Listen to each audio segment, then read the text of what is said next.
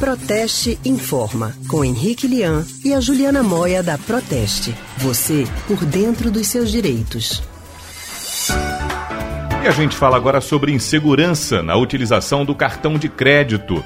De acordo com uma pesquisa feita pela Confederação Nacional dos Dirigentes Logistas, CNDL, e pelo Serviço de Proteção ao Crédito, SPC, de março de 2018 a março de 2019, cerca de 8 milhões e 900 mil pessoas brasileiros foram vítimas de fraude. Desse total, 3,65 milhões de pessoas o que corresponde a 41%, tiveram seus cartões de crédito clonados. E é sobre este assunto que conversamos agora com a especialista em relações institucionais da Proteste, Juliana Moia. Boa tarde, Juliana. Boa tarde, Juliana.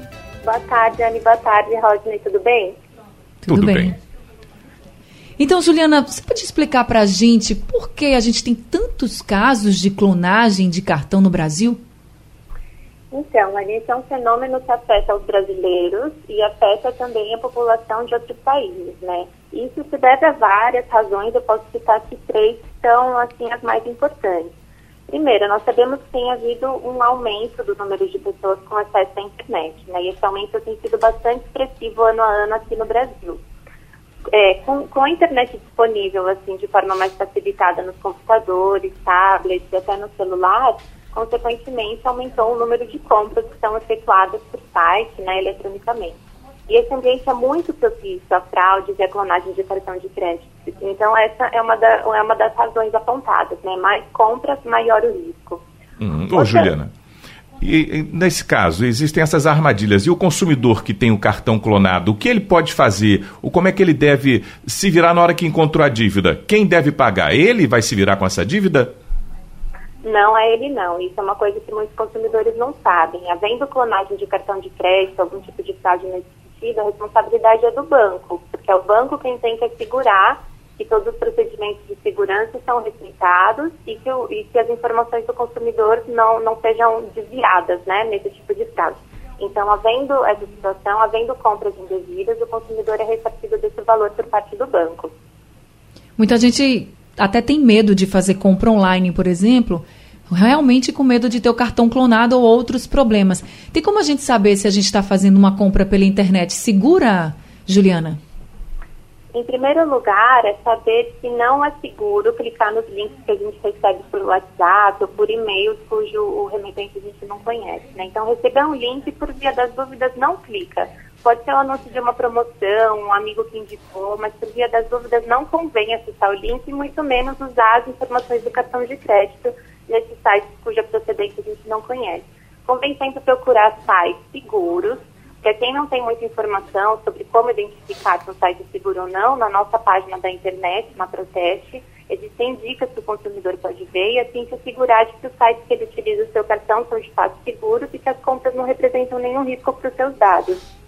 E o consumidor que teve seu cartão clonado e constatou que foram feitas indevidas, compras indevidas em seu nome, o que é que ele pode fazer? O primeiro passo é entrar em contato com o banco e com a administradora do cartão de crédito, né? Então, o consumidor que tem um cartão de crédito convém já verificar o número da administradora do cartão, ver ali a bandeirinha se é Visa, se é Master ou se é outra, e ter já separado o número para que ele possa ligar caso seja alvo de algum tipo de problema desse tipo.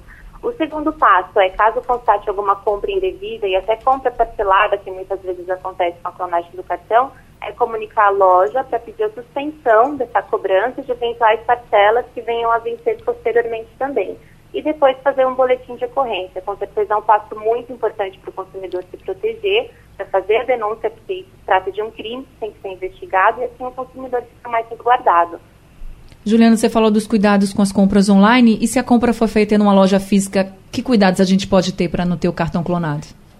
Também tem que ter cuidado, porque quando a gente pensa num vendedor ambulante, por exemplo, ele pode ter a maquininha de cartão, mas a gente não sabe a que tipo de rede que ele está ligado.